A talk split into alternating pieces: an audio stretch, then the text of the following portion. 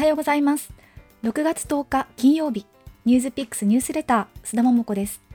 この番組ではソーシャル経済メディアニュースピックスの編集部の記者が毎朝一つ今日ご紹介したいトピックを選んで解説していきます。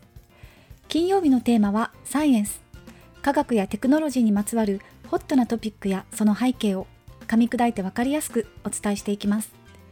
今日は特別に毎週水曜日に担当している岡柚葉記者と一緒にお送りします。おはようございます。須田さんご一緒できて嬉しいです。ありがとうございます。え私はですね今週月曜日からえ原発エコノミーの真実というオリジナル特集を担当してるんですね。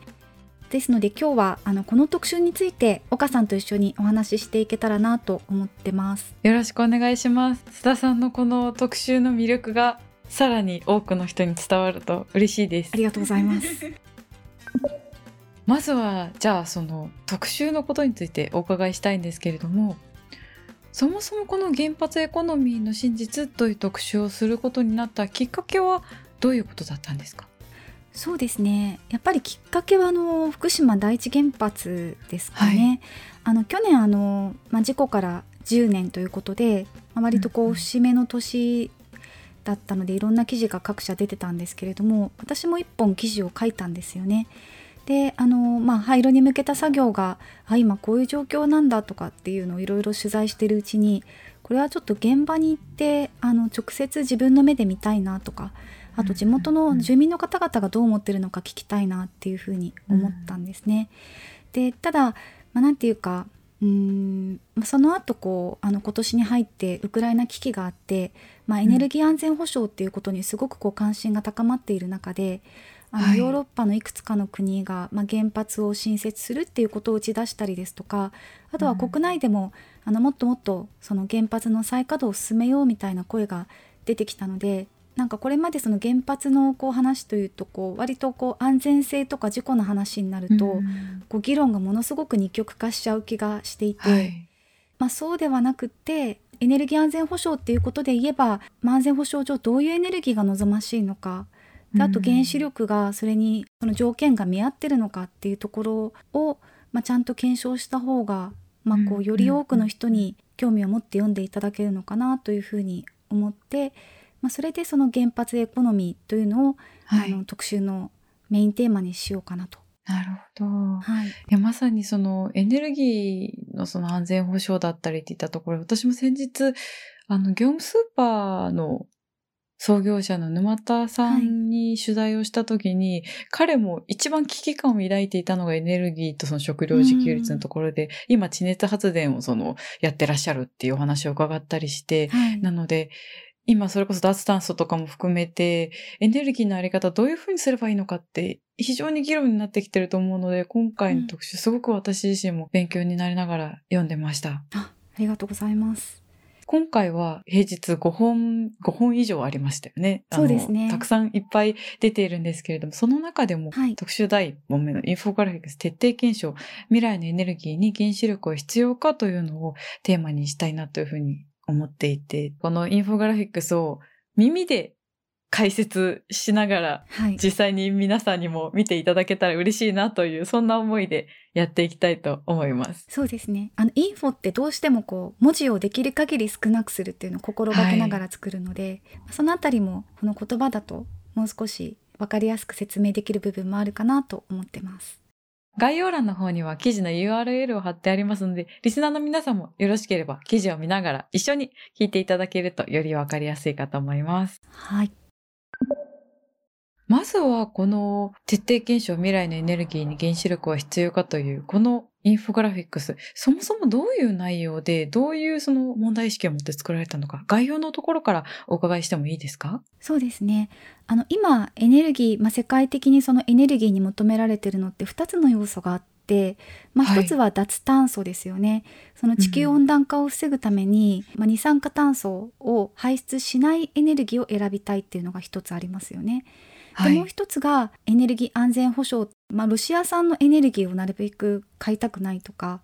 うん、あるいは、まあ、そういうふうにした時にやっぱりそのエネルギーの供給バランスというのが世界的にこうかなり崩れてくるのであの電気料金もこう値上がりしたとかいろんなことが起きてるわけですよね。このインフォでは主にそのエネルギー安全保障っていうことでどういうエネルギーが安全保障上一番適しているのかっていう観点で作ってるんですね。エネルギー安全保障上でじゃあどんなエネルギーがいいかっていうと、はい、まあ、主に2つの条件があって1つは安定的であること。でもう1つがなるべく安い価格で確保できること。この2つだと思うんですね。はい、で安定的かということと安いかっていうこの2点であの検証していきましょうと。あとやっぱりそのエネルギーを供給している産業自体が健全かっていうところもあの見た方がいいかなということで、えー、このインフは3つのクエスチョンを挙げてます。えー、1つが原発の電気は安いのかで2つ目は原子力産業は持続可能かで3つ目は原発は安定的かこのそれぞれのクエスチョンについて一個一個最新のデータに基づきながら検証しているという形です。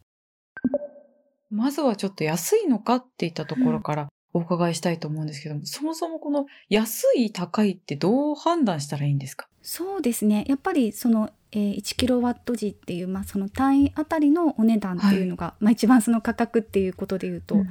そのお値段が安いか高いかっていうことになると思うんですね。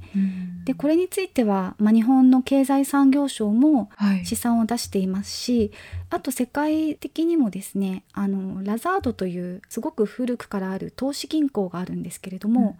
まあ、そのラザードが毎年各発電方法各エネルギーのコストというのをグラフにしてレポートを出したりしてるんですね。これ難しいなと思うのが例えばその火力発電みたいにそのエネルギーのなんか燃料を買って発電する時は燃料代とかかかるよなとか、うん、あるいはでも例えば地熱発電みたいに燃料はいらないけれどもそもそも建てるのとかそのリサーチどこに建てたらいいかって、はい、そこでお金がかかるところとか、コストの計算の仕方って難しいじゃないですか。なんかこういうそのコストの計算の仕方が正しいよねみたいな合意ってされてるんでしょうか、建設費と運転コストっていうのはそれぞれもちろんかかるわけですよね。はい、であと政策的経費ってといって、まあ、例えばその原子力だとその原発立地地域に対して交付金が支払われたりっていうのは皆さんご存知かと思うんですけれども、まあ、そういうのを全部ひっくるめた額。でこのインフォグラフィックスの中では、まあ、国内のデータということでまず経済産業省の出してる試算の結果を出してるんですけれども、はい、まあ、ここには今言ったことは全部含まれているんですがちょっと注意しなければいけないのはあくまでその古くからある施設で、まあ、運転したらっていうことではなくて今例えば原子力だったら今原子炉を新設して電気を作り始めたらいくらになるかっていうのを計算してるんですね。でそのやり方というのは結構国際的には一般的だというふうには聞いています。経済産業省が示した電源別発電コストの試算っていうのを見るとこれは原子力は、うん、まあまあ安めっていうことなんですか、ね、どう見たらいいんですか？これ。液化天然ガスが LNG っていうんですけどその LNG 火力火力発電よりはちょっと高いけれども、うん、まあ、それ以外の石炭火力とか陸上風力あと太陽光、まあ、太陽光は住宅用と事業用に分かれていますけれども、はい、それぞれの方法で発電した電気に比べて、まあ、原子力は安いっていうことにはなってますね。うんうんうんうん、その後に大島教授による原発発電コストの試算っていうのが出てくると思うんですけど、はい、これ経産省の試算とどう違うんですか、はい、えっとですね大島先生の試算というのは経産省の試算はあくまで今原発を新設したらっていうことになるんですけど、はい、実際にはあの原発ってその建設期間がもう10年とかあるいはそれ以上かかってでもう実際に立っちゃってる原発というのを今稼働させてるわけですよね。であとそのこの間の震災の後にその規制基準というのがいろいろ厳しくなっていまして今各原発で新しいその規制基準に合わせた追加的な安全対策費というのをどんどんかかってる状態なんですね。東京電力の柏崎刈羽原発では計1兆円以上の追加的安全対策費というのがかかってるんですね。でこの額ってどういう額かというとこの柏崎刈羽って67号機が再稼働を目指してるんですがその2つの原子炉の建設費用、合わせた建設費用の1.5倍にあたるものすごい大きな額なんですね。この安全対策費が結構その原子炉によって違うのでなのでそれぞれの原発でそのまずかなりそこの費用が違うっていうこととあと個々の原発の発電量っていうのもやっぱり違うわけですよね。なのでそれをこう現実に合わせた値を入力することで発電コストの実態により近いコストというのを出せないかっていうことであの試みたのが大島先生の試算ですね。じゃあこの91の部分のその原子力安いのかっていう問いに対して、はい、須田さんのビューというかどういう答えを、はい、あの国内の試算で見るとなかなか難しいんですけれどもあの、うん、そのさっきお話したラザードのグラフというのをぜひ見ていただきたいんですね。はい、これはあの各発電コストの推移を見てるんですけれども、うんあの補助金が入っていないんですね。で、うん、補助金を入れないで割とこうシビアに見たグラフかなというふうに思ってるんですけれども、まあ、いろんな値がもちろん幅があの電力会社によってもあったりするのでその各発電方法の最高価格と最低価格の平均を取った値でグラフを作ってるんですけれども、うん、まあ、これを見ていただくともう現時点ではっきりと原子力は、えー、風力太陽光あと石炭火よりも高くなってるんですね。これなんで上がってるんですか？いろんな理由があるんですがあの結構大きな理由の一つが、うん、あの建設費用の高騰ですね。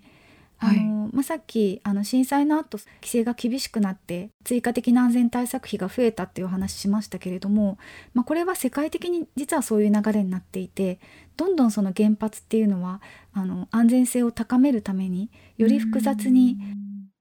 お金もかかるようになってるんですね。はい、でさらにあの他の発電方法に比べて建設費用の超過つまりその当初予定していたよりも長い長期間かかっちゃうということが発生しやすいっていうこともすでに、まあ、いろんな研究で分かってます。この推移を見るとですね、はい、特に太陽光ですね。太陽光がガクッと下がってますね。そうなんです。ものすごい速さで下がってるっていうのがわかると思うんですね。2009年と2021年の比較だと、マイナス90%っていうものすごい下がり方なんですよね。風力と太陽光についてはとにかくものすごく下がってるなっていうことが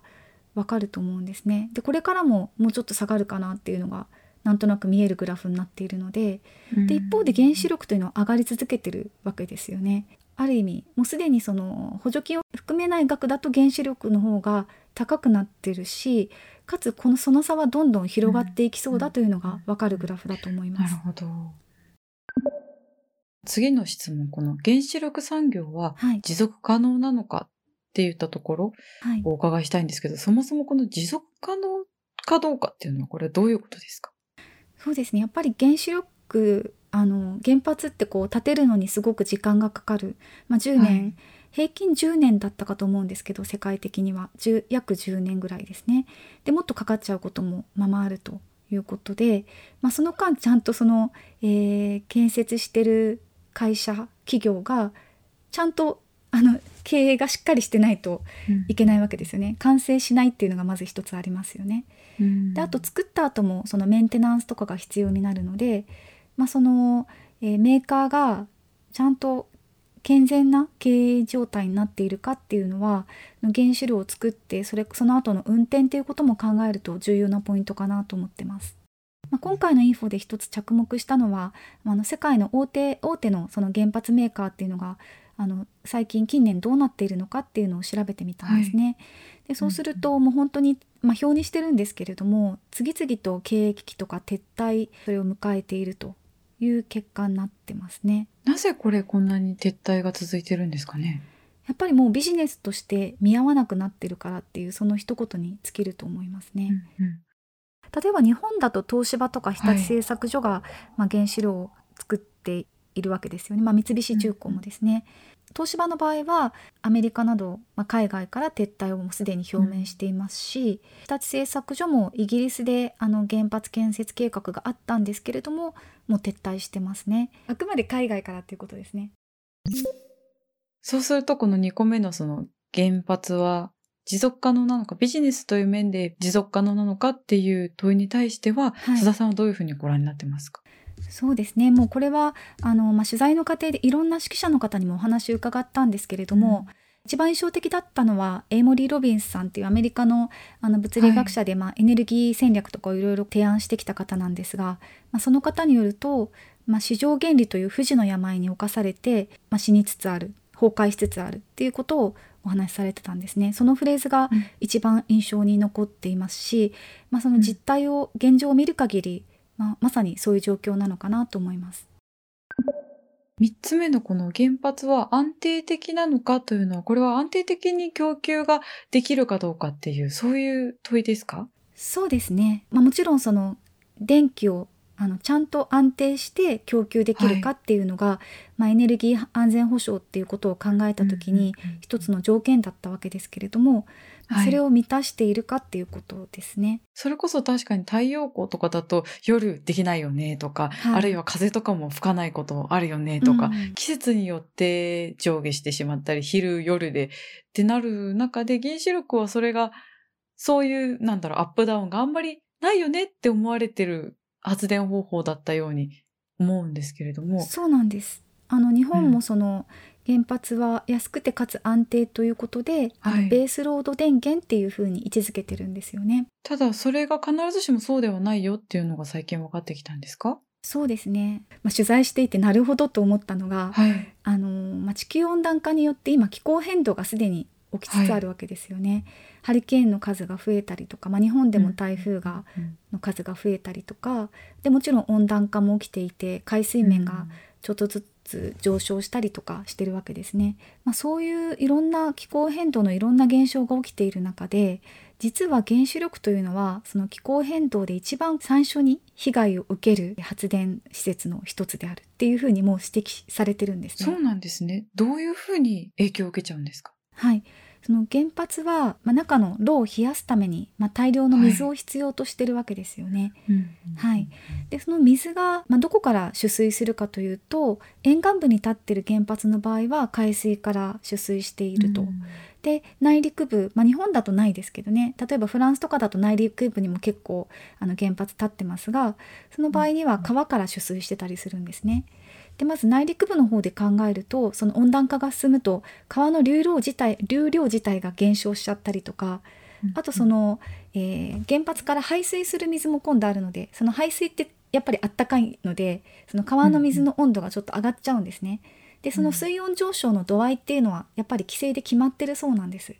なのでその上昇のそのなんだろう上限を超えちゃいそうな時には運転を停止したりとかあの出力を制限したりしなきゃいけなくなるそうなんですね。でも原子力だけじゃなくて例えばじゃ太陽光とか、はい、水力とか風力とかそこら辺も気候変動の影響めちゃくちゃ受けそうな気がしますよね。そうですよね。うんうん、はい。ただそのえっ、ー、と原発があのまあ太陽光とか風力だとその1基あたりのその発電してる量というのは、はい、その原発みたいな大型の原子炉に比べると小さいんですよね。はい。なのでその全体のこう電気のその需給バランスっていうのを考えた時に結構調整がしやすいのかなと思います。でも原子炉の場合は例えばそのもうこれだけ安定して供給できるはずだっていうふうに見込んでいたものが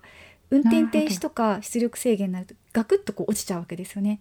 そのガクっていうその減り方が激しいためにバランスがこう一気に崩れてしまいやすいという問題がまあ大きいんだと思います。ここでその注目していただきたいのがフランスの事例ですね。はい、はい、フランスは全発電量の7割ぐらいを原子力に頼ってるという、はい、世界の中でも一番その原子力の依存率というのが高い国なんですけれども、うんうんうん、そこで最近起きていることというのをまとめています。で、まあ、気候の影響で原子炉の運転停止とか出力制限がどれぐらい起きたのかっていうのをグラフにしてますけれどもだんだん増えてるなっていうのが見て分かっていただけると思うんですね。2018年頃から結構ガンって増えてますね。ガンって増えてますよね。でしかもフランスでは今現在ですねより深刻なことが実は起きていて、はい、この気候変動だけではなくてもう一つ老朽化という問題もあるんですね。うんうん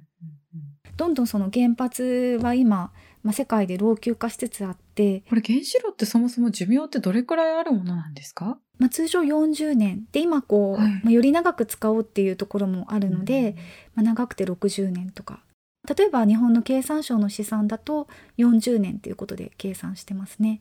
でも今世界の原子炉の平均年齢がすでに、えー、30.9年になってるんですね。はい、5期に1期以上はもう40 41年以上運転してるっていう状況になってます。うん、そしてあの去年あのいくつかの原発で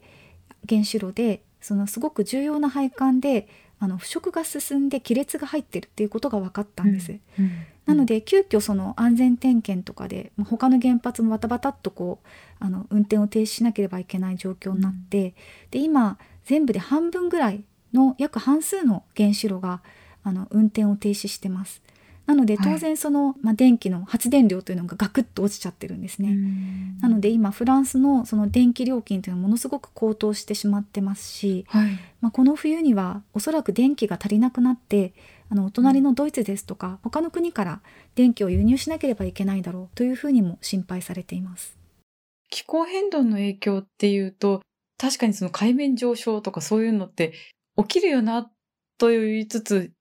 実際に影響が出るのは少し先なんじゃないかなって甘く見ちゃってる自分がいたんですけど、2018年ぐらいからそのフランスの、それによってその稼働の影響が受けてるっていうのは、はい、私も見ててそうなんだって思いました。そうですね。私も結構今回の取材で初めて知ったデータだったんですけれども、驚きましたね。原発は安定的に供給ができるのかということに関しては、はい、須田さんはどのようにご覧になってますか？いやもう安定的とは言えないなという現状というのを、まあ、取材していて実感しましたね。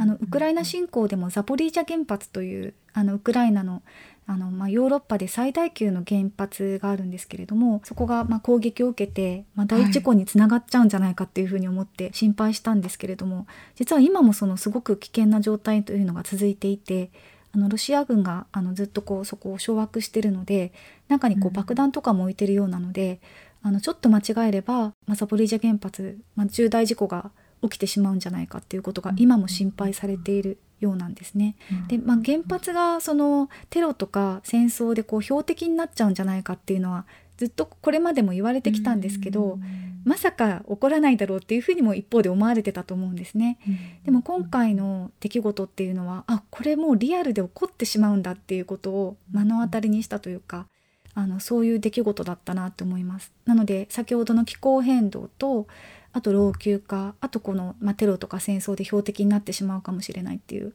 こういろんなリスクを考えるともう安定的っていうことは言えないなっていうふうに思います。この特集一週間走らせてみて、須田さんご自身のそのご感想なのか、あるいはこれからもっとこういう取材をしたいなのか、ぜひちょっと総評といいますか、教えていただいてもいいですか？あ、はい。そうですね。あのー、まあ、思った以上にですね、原子力厳しいなっていうのが正直な感想です。うん、で、日本は今、えー、2020年のデータで3.9%の、まあ、電気というのを原発で作ってるんですけれども、はい、まあ、これって思ったより少ないなって思う方も多いと思うんですね。あのまあ、自然エネルギー、まあ、再生可能エネルギーをあのどんどんどんどん増やしていくことであのカバーできなくはない数字だと思ってます。であと、まあ、大事なのはその、まあ、他のその電源を増やしていくということだけではなくてあのエネルギーの効率化ですねその使う電力をの量というのを、まあ、より効率にエネルギーを使うですとか、まあ、減ら減らせるところは減らしていくとかそういった工夫ももっともっと余地があると思ってるんですね。で、まあ、実は最近の海外のレポートでその原発をを維持している国ほどその再生可能エネルギーが増えにくい増えるスピードが遅いっていうような、まあ、論文も出ています。なのであの、まあ、より計画的でですね、まあ、原発からの依存というのをもなるべく早くあの、まあ、出してそしてどんどんこう新しいエネルギーに切り替えていくっていうのが賢い選択なのかなと個人的にはそう思っています。なのでこれからはその、まあ、じゃあどういうふうに再生可能エネルギーをあの、まあ、安定的に使えるのかなというところをあの海外の先進事例などももっともっと取材していきたいなと思っているところです。ありがとうございます。いやこちらこそありがとうございました。大変勉強になりました。今日のニュースピックスニュースレターは聞くインフォグラフィックスで岡ゆずは記者とお届けしました。それでは良い一日を、そして明日からは素敵な週末をお過ごしください。